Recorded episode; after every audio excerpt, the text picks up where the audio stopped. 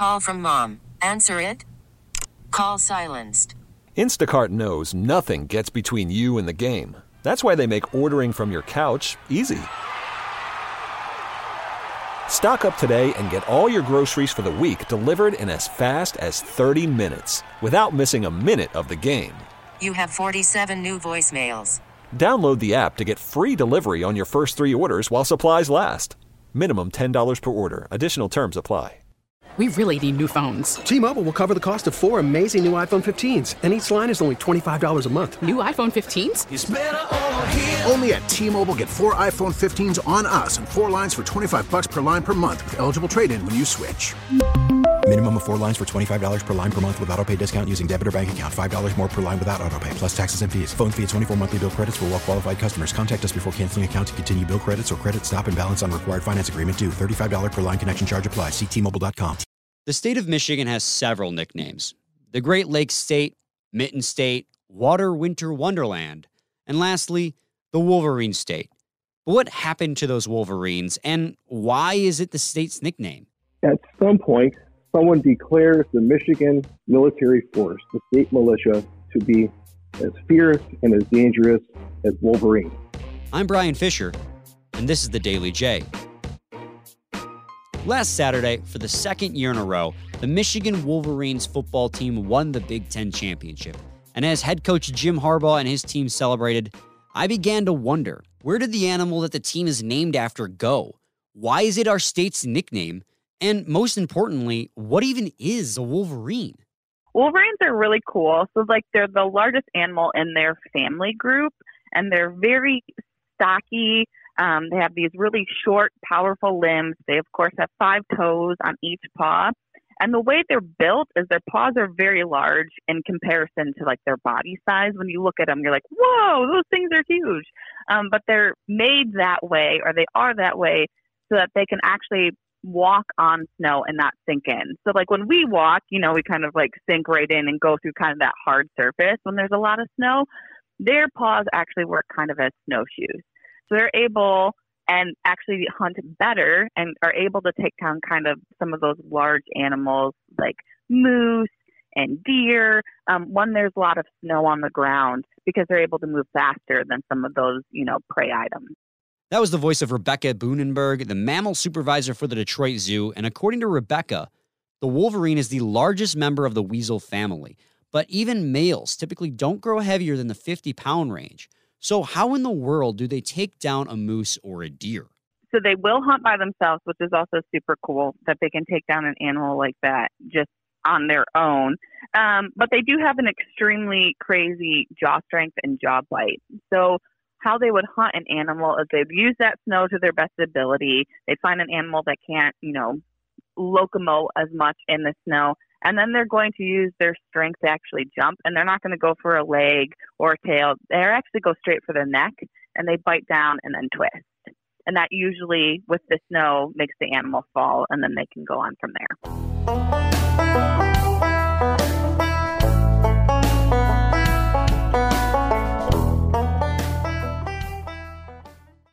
The Wolverine is this terrifying, aggressive, and dangerous animal. But if they're such adept hunters, what happened to them all? Why don't we see Wolverines in the Wolverine state anymore?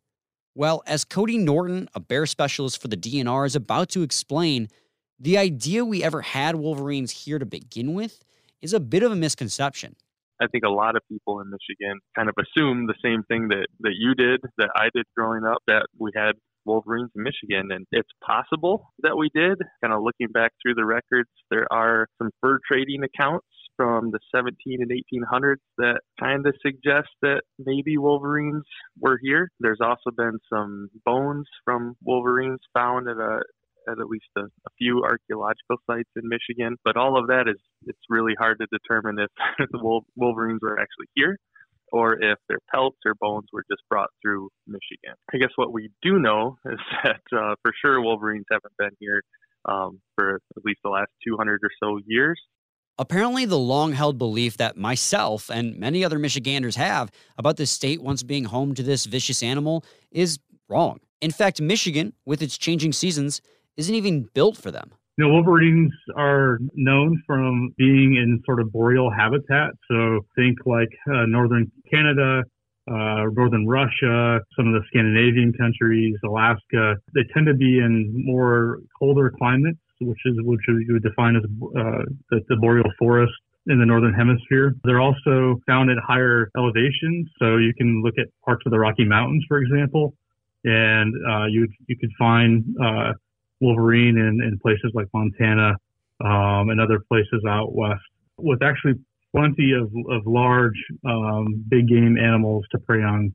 That was Dr. Cody Thompson, mammal collection manager and assistant research scientist at the University of Michigan. And he, along with everyone else I spoke to, said that in Michigan's long history, there has only ever been one confirmed wolverine in the state. Here's Cody Norton again to tell the tale. Back in 2004, um, there was a, a, verified sighting of what turned out to be a female wolverine uh, in Huron County in the Thumb. Some coyote hunters that run, you know, run dogs for coyotes actually ended up somehow on that animal's track and they were able to get a biologist out there on snowmobile and, and see the animal while it was you know while it was running he was able to take photos and confirm that yes this is a wolverine and then i think eight or six years later i think in 2010 in sanilac county that same individual was found dead by hikers floating in a beaver pond with no signs of trauma or anything else. We still really don't know how it got here. The nearest established wolverine population to the, to the thumb would be almost 700 miles away up in Quebec.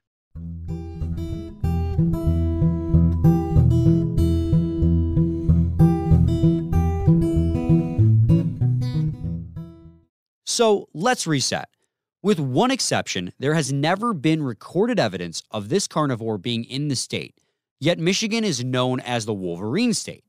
So I think the big unanswered question here is not what happened to the Wolverine, but rather why the Wolverine. Here is Cody Norton of the DNR again with one popular theory. The first competing hypothesis is that during the height of the fur trade, we had a lot of French fur traders, especially in the well, in the Upper Peninsula as well as the Lower Peninsula. But those fur traders established a trading post for Native Americans, other trappers, and fur traders to come together and trade in Sault Ste. Marie uh, in the eastern Upper Peninsula. And this was a basically a main hub for shipping furs from north and west of us. You know, they all came to this point in the Soo and then were shipped out down the St. Lawrence Seaway to the eastern U.S. So, and a significant portion of those furs coming through here were uh, Wolverine pelts. The first, you know, theory is that the people in the eastern U.S. that were receiving these furs, you know, they were all coming or being filtered through Michigan before they went farther east. The Wolverine fur trade funneling through Michigan seems as plausible a theory as any to the nickname's origin, but it's not the only one. The final person I spoke to for today's episode is Charlie Shelton, outreach interpreter for Huron Clinton Metro Parks. And as he explains, Michiganders may have earned that nickname when they went to war with Ohio over Toledo. So both states send military forces, these state militias, uh, to this disputed area and they're kind of getting ready to potentially fight with each other. At some point, someone declares the Michigan military force, the state militia, to be as fierce and as dangerous as Wolverine. Now, of course, the Michigan side would say that the Ohioans, in fear, ran away and described their enemy as being these dangerous Wolverines. What we're not certain of is if the Michigan folks call themselves Wolverines, right? That we are fierce, or did our enemies say it? So this is the disagreement in some ways about where it came from. He claims that the seeds of the nickname may have taken root then, but it didn't become widely known until the Civil War. Now, the story doesn't end there, and that is we now have this title given to us, this nickname of the Wolverines, and it stuck. It didn't really stick too tightly until the American Civil War. During the American Civil War, we had lots and lots of volunteer soldiers from the state of Michigan, people who signed up purposely to go fight against the Confederacy. So one of those units was a cavalry unit, so a horseback unit, and that unit was the Michigan Brigade.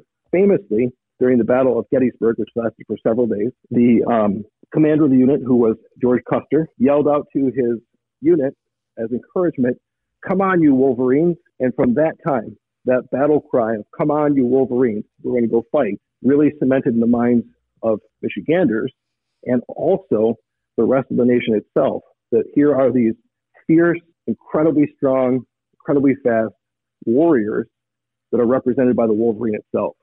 While the Wolverine may have never lived in Michigan, and likely never will, the idea that the nickname spawned due to Michiganders' ferocity and courage is honestly both terrifying and awesome. So next time someone asks you, where are all the Wolverines? Tell them, take a look around. Thanks to Dr. Cody Thompson, Cody Norton, Rebecca Boonenberg, and Charlie Shelton for lending their expertise to this episode. And as always, this episode would not be possible without WWJ's digital team. Check out WWJNewsRadio.com for the top local news stories on demand 24 7. Make sure you don't miss out on new episodes of The Daily J by subscribing using the Audacy app or get it wherever you get your podcasts. Our theme music is written and produced by Ozone Music and Sound in Southfield. I'm Brian Fisher, and this is The Daily J. Thanks for listening.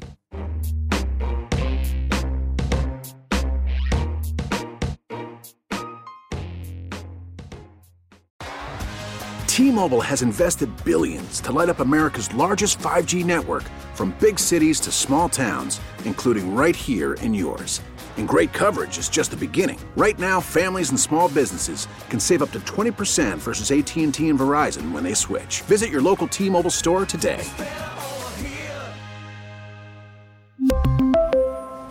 Plan savings with three lines of T Mobile Essentials versus comparable available plans. Plan features and taxes and fees may vary. Vehicle's engine with a full synthetic oil change and save with Mobil 1 at O'Reilly Auto Parts. Purchase five quarts of Mobil 1 full synthetic motor oil and receive a $10 O'Reilly gift card after rebate. See store for details. With your Mobil 1 purchase, you'll also receive two times points during O Rewards Bonus Points Month at O'Reilly Auto Parts. Oh, oh, oh, O'Reilly Auto Parts.